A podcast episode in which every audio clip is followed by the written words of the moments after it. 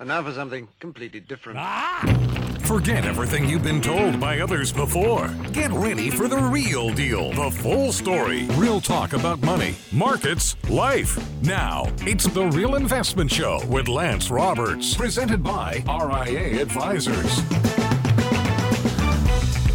Nothing ever works in the studio anymore. So this morning we're going to be kind of winging it just a bit uh, to get through today's uh, morning commentary, but nonetheless, uh, we'll get you there. So, first of all, markets rallied a bit yesterday, and again, kind of not surprising as we talked about yesterday. The market was a little bit oversold here on a real short term basis, so a bounce was likely. And of course, looking for that bounce back up towards that 20 day moving average. And as we said yesterday, that's kind of the key resistance. So this morning, futures pointing a little bit lower. Again, not surprising. We've got CPI data out tomorrow. Now, of course, this is going to be the next look at the inflation data before the Federal Reserve has their Jackson Hole, Wyoming uh, kind of Fed speech. You know, every year we have the Jackson Hole Summit, which is this kind of economic forum of all the central bankers in the world and major bankers, et cetera, all come together to talk about policy and, and direction of economies and those type of things. So this is going to be the look at inflation before we go into that Jackson Hole Summit. Now, uh, again, the Federal Reserve just hiked rates back here in, in this month in July. And, you know, that was kind of an expectation that maybe they would hike rates and this will be it. But tomorrow we'll get this inflation data. Expectations, of course, are that inflation will continue to weaken, but there is some risk here that we could see a small uptick in inflation. You know, energy prices have been on the rise, et cetera. Automobile prices have picked up here just a bit. And something we'll talk about today is that economic data may actually be at that point in the cycle that we may see a turn in some of that economic data. Strengthening the economic data would also lead to higher rates of inflation. So the question becomes really, is the Fed done at this point? And I don't know the answer, but um, odds are that we may see here over the next few months a small uptick in inflation that could worry the markets here a bit. So again, we'll get that inflation data today, uh, tomorrow. But again, markets a little bit soft this morning in anticipation of you know what that reading may be. A, a, a, of course, a, reading that comes in higher than expected may certainly weigh on markets further tomorrow, and on the assumption that if inflation is starting to tick up here, the Fed's going to have to remain aggressive, and obviously with the markets very detached from real rates. Now, again, we touched on this yesterday a bit if you take a look at the Nasdaq in particular, you know those type of companies, companies that are dependent on high growth, um, they need lower interest rates and lower inflation in order to support that earnings growth, especially when you have companies trading at 10, 20, 30 times price to sales. Those really are dependent upon very strong economic growth. So, a for the rate hikes, of course, and this is why if you take a look at longer duration assets, growth companies as an example that depend that need long runways for you know growing earnings to catch up with valuations, that's why there's a high correlation historically to real interest rates. So if inflation is beginning to tick back up, that may not be so good for growth or, or durational assets like growth stocks. And again, there's a big detachment right now uh, this year in particular because of this big surge in just a handful of these big growth mega cap names. There's this detachment from the index versus real rates. And again, so at some point that's going to have to catch up. Either real rates are going to have to reverse and catch up with, with stocks, which would be a very sharp drop in inflation and a, a drop in, in interest rates, or you're going to have prices catch down, or a combination of both. And of course, probably the combination of both is the most likely outcome, and that would be coincident with the onset of a recession, whatever that is. Now, you know, speaking of recession, um, there is no expectation of one right now. So remember, this time last year, everybody was expecting a recession. Now, nobody expects a recession, which ironically is about typical of what you would expect. Um, if we go back and look at the last three recessions in particular, recession expectations dropped markedly before the recession actually set in. Again, when the market kind of expects something to happen, that's generally when it doesn't. When the market doesn't expect it to happen, that's generally when it does. It's, it's just basically markets pricing in expectations. But again, most of the time the herd is wrong, you know, at turning points. And so again, as we get into next year, the question is going to be will we see that recession? Will we see that economic slowdown? Some of the economic data certainly suggest that, leading economic indicators, et cetera, certainly ex- suggest that we should see an economic slowdown. But again, we've had this data negative for such a long time now. The question is, will it begin to turn?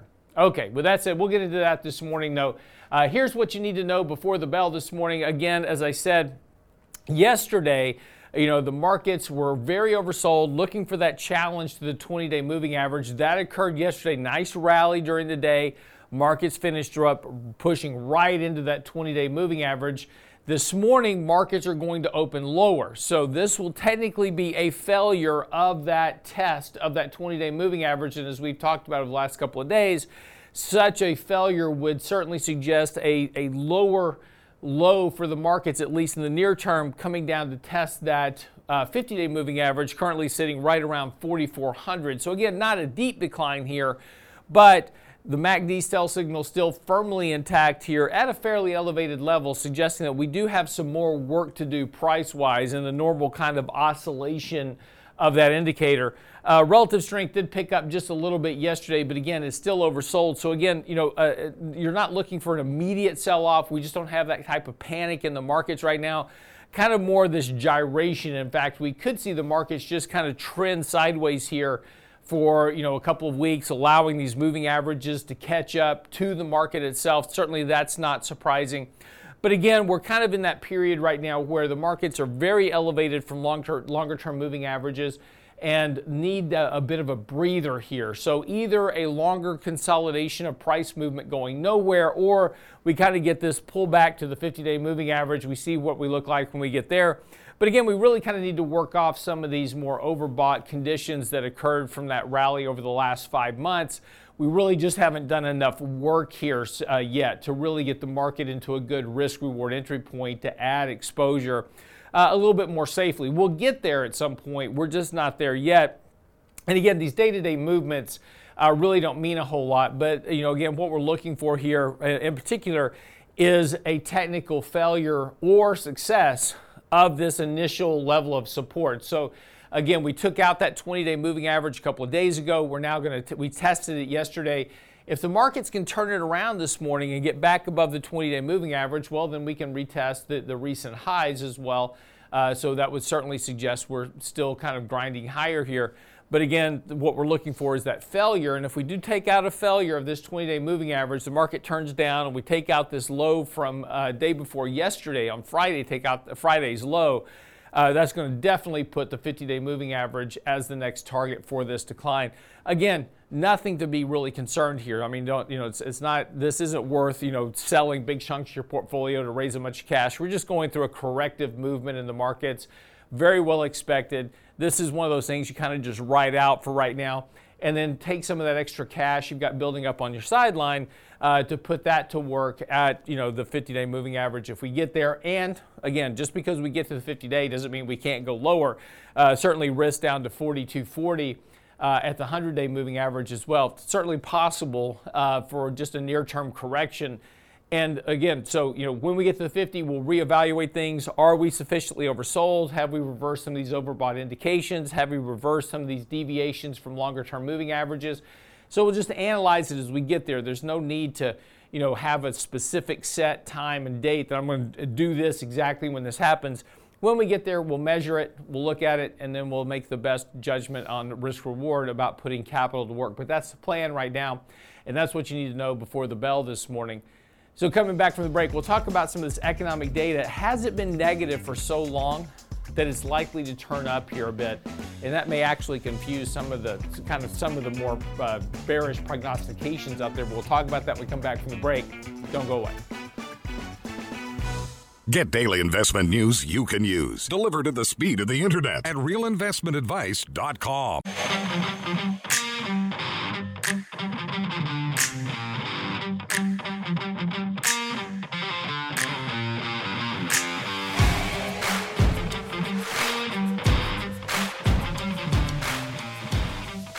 So, welcome back to the show this morning. So the markets have been doing very well this year so far, and uh, again, you know, when you just go back to this time last year, everybody was extremely bearish. In fact, bearish sentiment was reaching some of its lowest levels that we've seen since the financial crisis. Everybody was convinced there was going to be a recession. And since then, uh, markets have been performing much better. Obviously, the, the rally since October has continued, and uh, particularly over the last five months, it's accelerated. And we've seen a, a much better turnout for markets this year than what most anybody expected to occur. Now, that's the way markets tend to operate historically, and they tend to do things that you don't expect them to do. And that's how, that's how things happen. So, one of the important things to, to uh, look at, of course, is that markets tend to lead the economy by about six to nine months, and we, we hear this often. And the reason for that is is because markets are starting to you know they when you're going through a period of time, markets get exceedingly bearish, like we saw. And then they go, well, you know, things are pretty bad here. So, I, you know, things are probably going to start getting better. And, and so they kind of start pricing in better times ahead from low points. And and same thing occurs when you get near, you know, very elevated peaks in markets. And, and so if one way to measure that, and again, this is why markets ebb and flow over time, right? There's a cycle to markets. And so if we take a look at this chart of the S&P 500 and it's just the annual rate of change in the S&P 500. Now, importantly about this you know this chart is, and, and we're going to kind of reflect back on this a couple of times as we have this conversation, is that these cycles tend to occur over time right? And so when you think about the markets it's clear that you know not everything just goes in a straight line. You know bull markets don't last forever bear markets don't last forever. Things ebb and flow. And so we take a look back at the s&p 500 this is again it's just the annual rate of change in the index. And what's clear is, is that while it seems like markets just go higher um, they really don't. There's this ebb and flow to markets on an annual basis, and, and we see these cycles. And, and you'll notice that not surprisingly, since October of last year. We had gotten fairly, you know, the, the down cycle in 2022 got us fairly oversold to the bottom of that normal kind of cyclical range of the markets. And markets have turned higher. Now, there's obviously clearly still more to go on the upside just to have a kind of a normal cycle, right? Think about this like an oscillator right? And and and it's going to oscillate up and down, and and so we're coming off these recent lows, and because we're coming off these recent lows, expectations are that we should begin to see some improvement, really kind of across the board. So again, though, however, to have this improvement, right? We need earnings to continue to improve, which means that given that earnings are a function of revenue or come from revenue, where then revenue comes from economic activity, we're going to start to need to see economic activity improving. Right? So this this brings into question this whole analysis of, you know, the economy and earnings and these type of things. And again, if we take a look at, at market cycles, there's a clear correlation to earnings growth. Right? And that's also not surprising, right? So again, if if if the markets are expecting better outcomes, right? Investors are starting to bet on a turn higher in earnings, et cetera, and that means a turn higher in economic activity. Well, then we should see a correlation between earnings, the annual rate of change in earnings, and the annual rate of change in markets. And it's exactly what we see. Earnings have not turned up yet. Uh, so the second quarter, the annual rate of change of the S&P 500 is still declining. But expectations are this is now the trough of that year-over-year rate of change in earnings and we're going to start to see that improve and that would be logical because the market is improving. And so as the market improves, markets are improving based on expectations of increased earnings. So earnings should start to improve in theory, right? In theory. And there's certainly some points in history where there's been short term deviations and things haven't occurred as you would have expected. But this is what market cycles are telling us right now is that we should start to see an improvement in those earnings. And again, in order to have an improvement in earnings, we need to also see an improvement in economic activity because if that's where revenue comes from. And so if we take a look back in history and we take a look at the leading economic index and we look at the six month rate of change of that, that's been a very good leading indicator of economic recessions, et cetera. Um, and we also take a look at our economic composite index. Now, our, our economic composite index, which is the black line I'm showing you in this chart, but don't worry about it if you're driving, I'll, I'll explain to you. The important thing about this economic index is that it contains over 100 different data points of both soft and hard activity in the economy, service and manufacturing, hard and soft data, leading and lagging indicators. It's a very broad measure of the overall economy. And, and not surprisingly, it has a very high correlation to economic activity.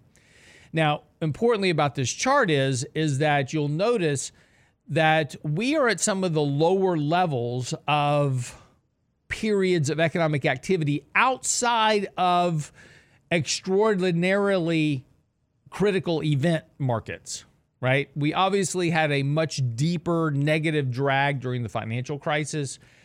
When we shut down the economy in 2020, not surprising, we had a much deeper drag of this economic data. But in a normal kind of economic environment that is uh, that is devoid of a crisis of some sort, we are at a, a, a very low level of economic slowdown and economic activity according to all these indicators. Now, what that suggests is, is that we've been negative now for such a long period of time. Just by the sheer nature of how economic cycles work, we should start to see some economic improvement in this data.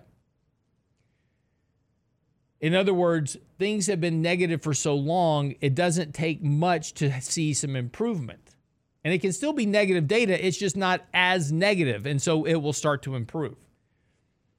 In other words, if we have an index that was negative 10 last month, but negative 9 this month, and negative 8 the next month, it's still negative, right? But it's improving. And if you have improving economic data, that should feed back into theoretically improving earnings data. Because again, you're measuring this on a year over year rate of change. So again, if earnings are negative a dollar, then negative 90 cents, then negative 80 cents, it's improving. It's just still negative, right? And so if we take that economic composite, which is the, that 100 data points of hard and soft manufacturing activity, and we overlay earnings with it, not surprisingly, we see that same correlation of activity, right? So as the economic data improves, even from low levels, you should start to see a turn in economic uh, and earnings activity, right? Earnings improvement. If you get a turn in earnings improvement, that supports market prices. So again, the economic data is what will drive the earnings improvement. And we're, again, if we take a look at this kind of cyclical rotation of markets, it suggests that we've been negative long enough now that we're going to start to see some improvement. And that improvement, obviously, and, and, what and one reason the markets are doing well right now is coming from the sheer fact that we've had a massive surge in government stimulus. While GDP has been slowing, we've had this massive increase in the fiscal stimulus applied to the economy, which has been supporting a lot of this economic activity so far. And with this recent passage of the debt ceiling bill that increases government spending even more, um, certainly doesn't suggest that we're going to see a slowdown in that fiscal support to the economy anytime soon. So again, if this if this fiscal spending starts to relate to stronger economic activity, it's going to start to suggest, at least at this point, that we should see an improvement, a continued improvement in earnings, which would help start, you know, help support this recent run in prices. Now, look, I'm not saying that this is all just fine and dandy and we're off to the races and you know everything's good. What we're talking about is economic cycles. And again, negative 10, negative 9, negative 8, still negative growth, right? But it's just improving negative economic growth and that's what the markets are betting on is markets are betting on improvement but earnings are still earnings estimates are now are, are still extremely elevated. Going out to 2024 analysts are expecting a growth rate in earnings that remains historically unsustainable. We're going to have to see those come down. Because you're growing at a pace, or the estimates are at least, are, are grow of earnings are growing at a pace that far exceeds what economic activity is. So even if you're seeing some improving economic activity, it certainly suggests that the upside cap to stock price appreciation is probably limited here. Because again, you there has to be some relationship between organic economic activity and what's happening with earnings and we're we're really deviated above that. And and right now we've got a you know the markets have been starting to correct here lately, and that's not surprising because we've got a fairly deep, uh, a fairly big deviation above the 50-day moving average. So again, this one we're talking about. The markets need to correct back towards or potentially below that 50-day moving average, which is completely normal um, in any given cycle. And and of course you know, we look at our technical uh, technical composites that we publish in our in our newsletter every week. Those are extremely overbought. They started to correct here a little bit last week, but they're still at very elevated levels. And most importantly, bullish sentiment is still extremely bullish. So again, markets have gotten well ahead of the turn in the economic cycle, but markets are anticipating this turn in the economic cycle. Still a lot of work we got to go through. But importantly, we've got to be looking at the impact that there's still a lot of people expecting very negative outcomes over the course of the next 12 to 18 to 24 months. And you've got to remember that markets and economics cycle. And we're at the point that we may begin moving into an upcycle in some of that data which may temper some of that more negative outlook. Okay, quick break. We'll come back, talk some more about the markets and the economy. Don't go away.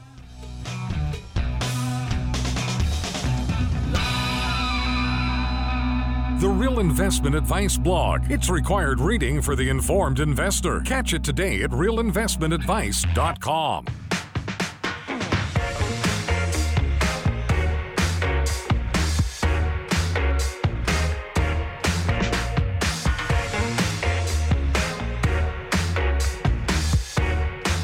So here's the important thing to take away from. So, and, and it's interesting because, you know, I wrote that article uh, that's on the website this morning talking about market cycles. I wrote that on Saturday.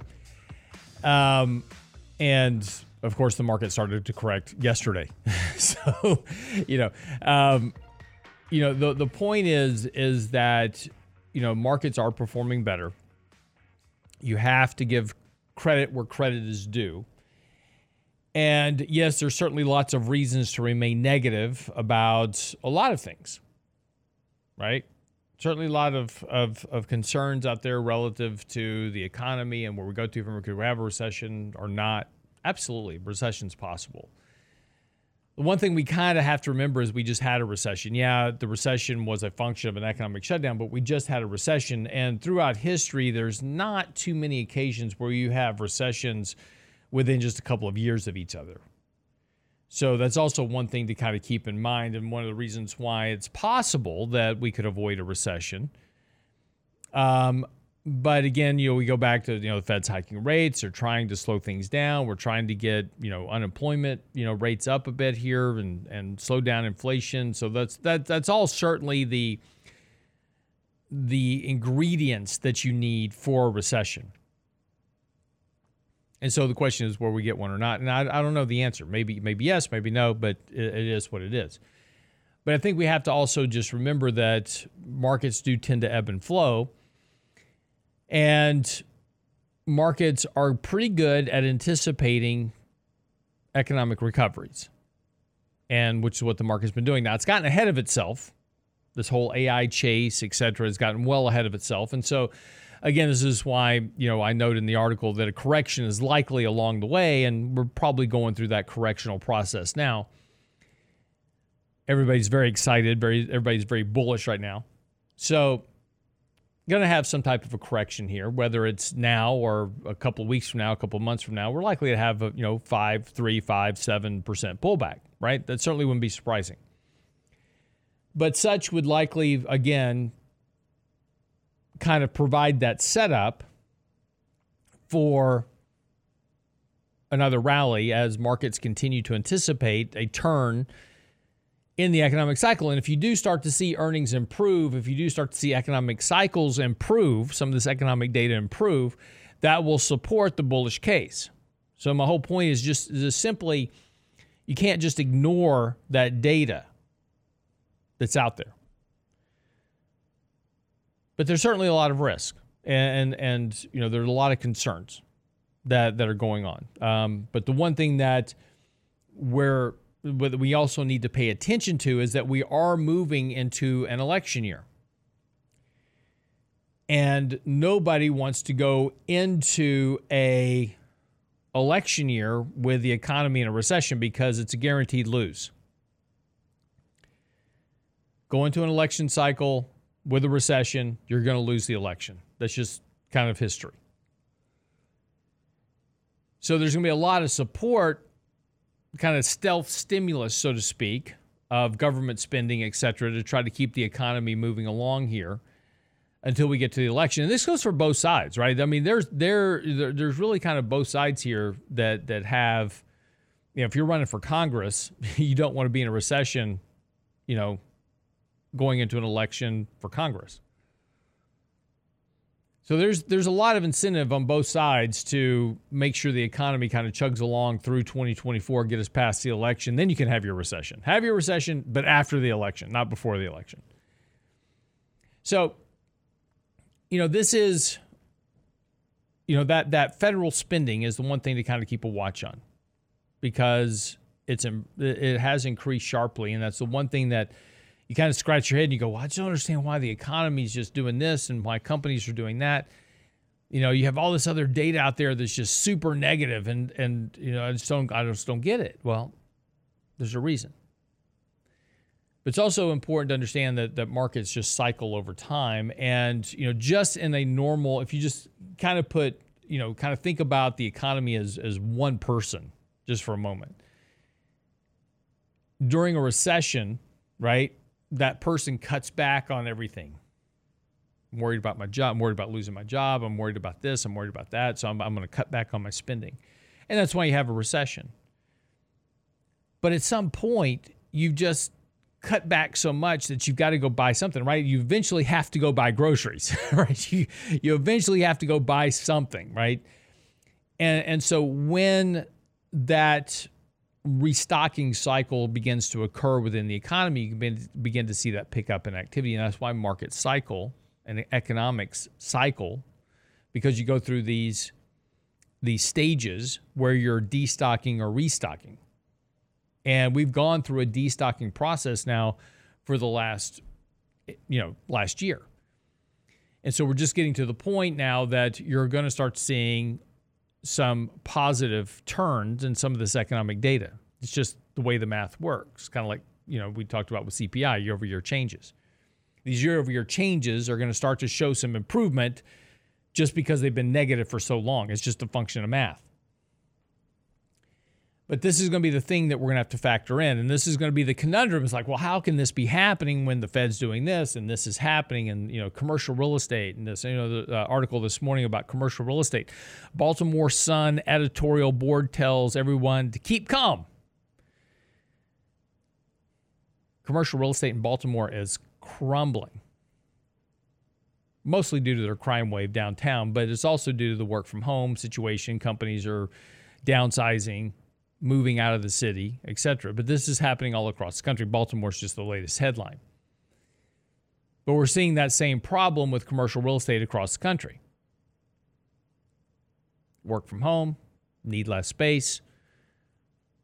Companies are moving locations, signing lo- less leases, or not renewing their leases. So it's a problem. A lot of commercial real estate was built dependent on this whole work from office environment. That's changing. Maybe for the better, maybe for the worse. We'll see. But that's certainly those indications, right? Uh, automobiles. Everybody was going out. They had stimulus checks. They went out, bought autos. They drove auto prices through the roof. Now interest rates are much higher. The ability to refinance a car is much tougher. And of course, now a lot of people just bought cars recently, so they don't need a new car, and they've got a lot of negative equity in that car, so it's going to be hard to turn it in, right? Trade it in. So there's certainly issues in the automobile sector. There's certainly issues in the real estate sector. Housing's still a problem right now. just affordability. It was very interesting. Saw some analysis uh, yesterday talking about the housing market. It's a good example. In 1995,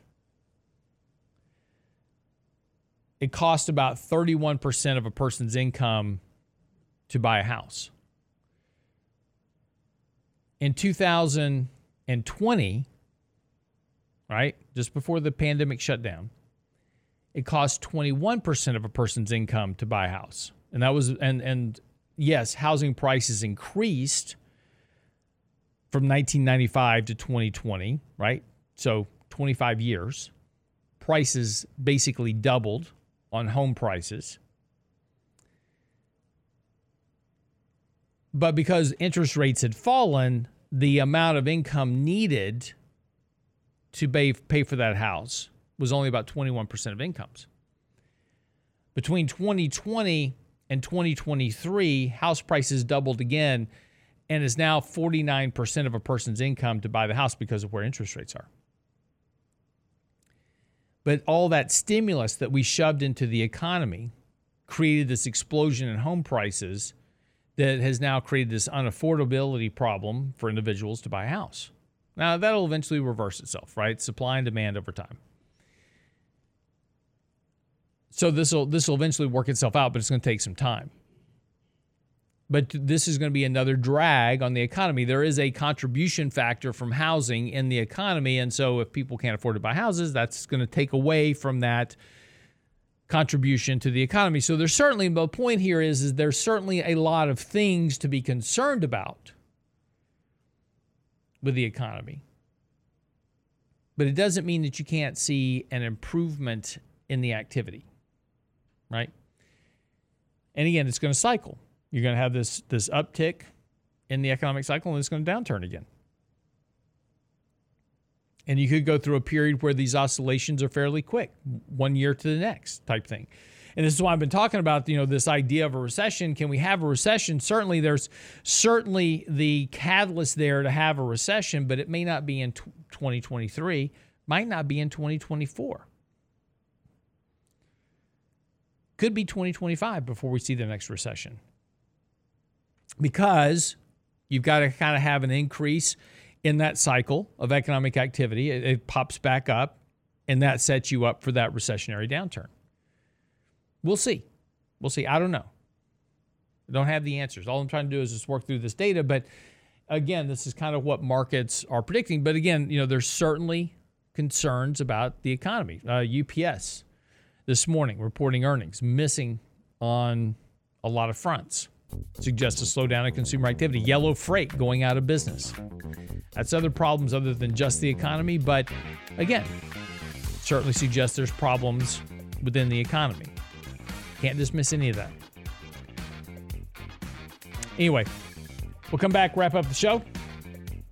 Don't go away.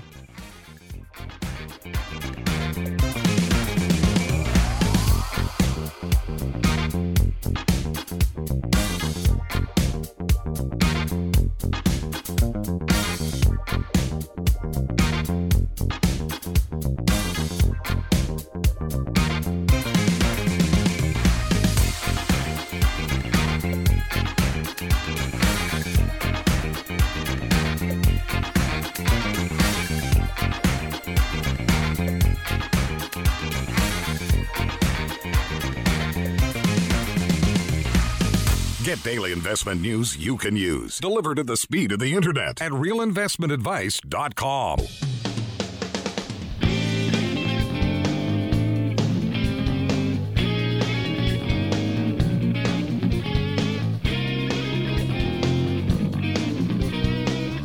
Welcome back to the show this morning. Beyond Meat, fake meat company, down uh, 14% this morning on fake earnings. I'm just just just joking. just just joking. Beyond meat uh, revenue falls as people don't want to eat fake meat. I mean, just so many jokes here. Yeah. Uh, anyway, if we ever get into a pandemic again, one thing you will know there will be in a store is fake meat. The Beyond Meat shelves were stacked. You couldn't find anything else, but you could get plenty of Beyond Meat. Anyway, earnings out this morning. We already talked about UPS and Beyond Meat. Uh, UPS down sharply this morning, missing revenue forecast. Eli Lilly, Twilio, um, Bumble, which is the dating application. Rivian, the electric car company, uh, Capri Holdings, AMC Entertainment. Of course, everybody's kind of watching AMC. AMC's up 32% this year so far. Uh, still down 78% from last year, but it's up 32% this year. So pick your poison.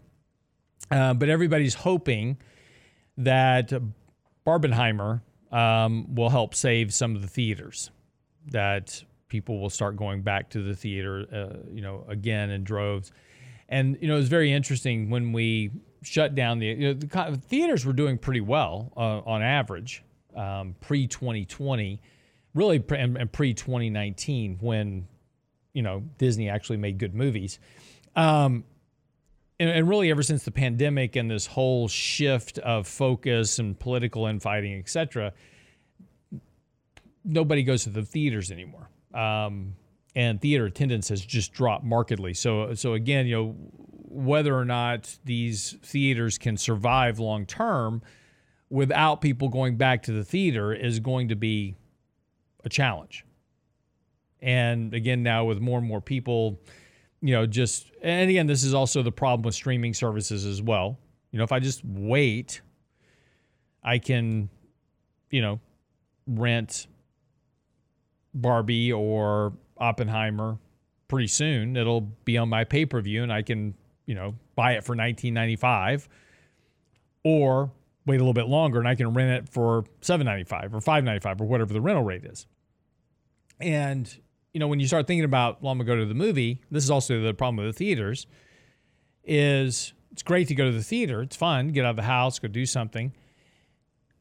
but excuse me, but by the time you spend, you know, you and your wife and a couple of kids, right? Go to the, buy the tickets, so you're pretty much in 50 bucks on tickets and then another $490 on, you know, popcorn and coke whatever you're going to get for concessions, then go watch the movie, you know, spending 1995 to buy it and watch it at home is certainly much more affordable, particularly in a in a economic softening, right? So, you know, do does AMC get their mojo back at some point, and you know, people start going back to theaters, getting out? I don't know. I, I, maybe maybe shutting down the economy has changed the consumption habit of movies and people are going, I really don't need to go to the movie. I can just buy it and watch it at home. I don't know. I don't. I don't have the answer to that, but you know, just it, it is interesting. I mean, like you can literally take a look at movie theater attendance. It was actually rising into 2019, and then just fell off a cliff and never came back in 2020. Restaurant brands Novavax this morning. Under Armour, the overly expensive uh, athletic wear uh, be reporting earnings, uh, right?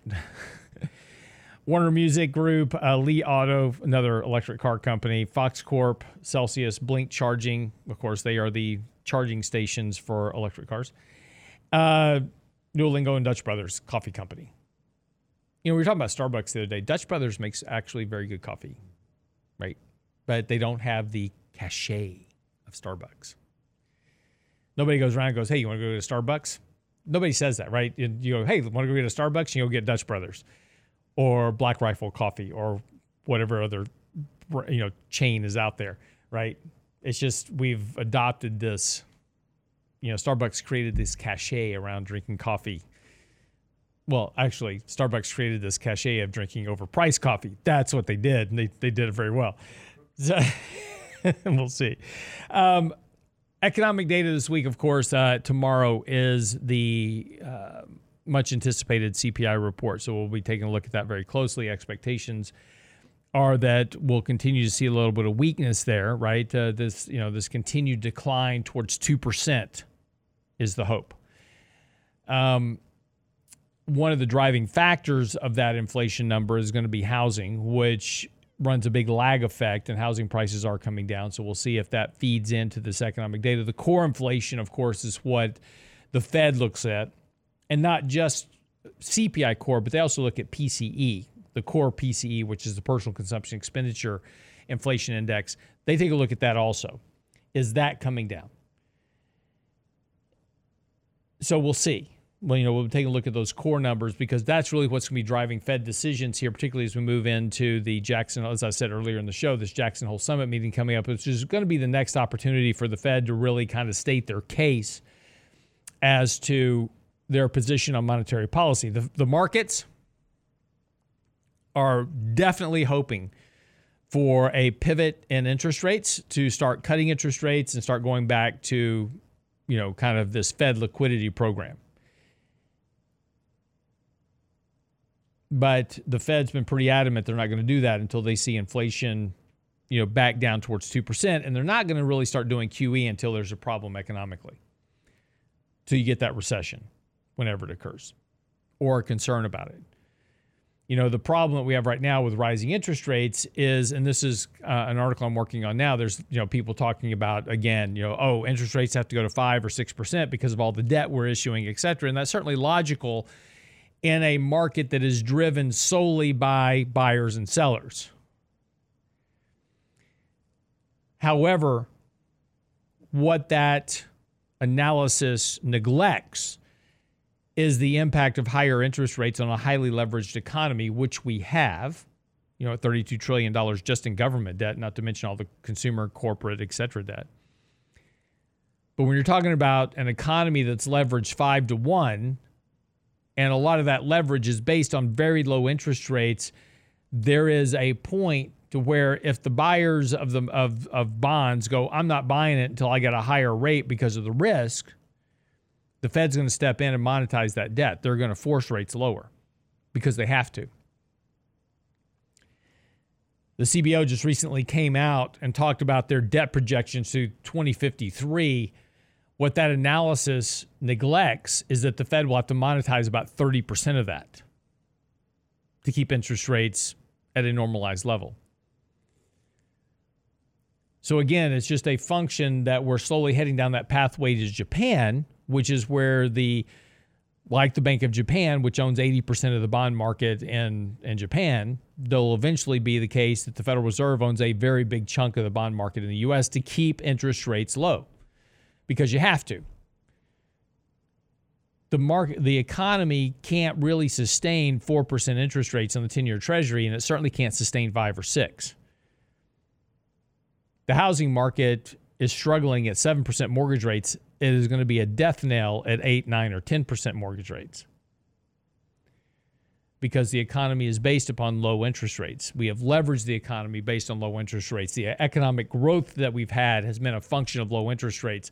The economic growth we've had has been a function of increases in the debt. You can't reverse that without having a significant economic downturn and contraction, kind of on the level of what we saw during the Great Depression. Now, if you think the Federal Reserve is going to stand for a depressionary economy, then you're probably mistaken. But that's that's what we've got to deal with going forward. The new normal is that the Fed is going to own more and more and more of the bond market over time, not because they want to, but because they have to. No president is going to want to preside over a depressionary economy. So the Fed will do their job. The Treasury will do their job. Because no no president and no Congress is going to want to cut spending. They certainly don't want to cut spending to social welfare programs. And again, this is the gray rhino theory. Michelle Wucker, uh, she wrote a book back in 2016 called The Gray Rhino the premise of the gray rhino was don't worry about black swan events. Black swan events occur, but those are one off anomalies. The thing you need to worry about is the gray rhino, which is this inevitable outcome of debt. And at some point, the markets solve that problem for you if you're not willing to take care of it yourself. And that's the problem of debt. And again, it's not tomorrow, probably not next year. It's probably not 10 years from now, right? Look at Japan. They've been going along here for 30 or 40 years, still still kind of stumbling along, right? still doing all right. But eventually. We'll see what happens. But what we do get from that, of course, is slower economic growth, lower inflation, less economic prosperity, but lower interest rates also. Just keep that in mind. All right, that wraps up the show for the day. We'll be back tomorrow. Uh, Danny Ratliff will join me and we'll pick up on the markets, see what happens today.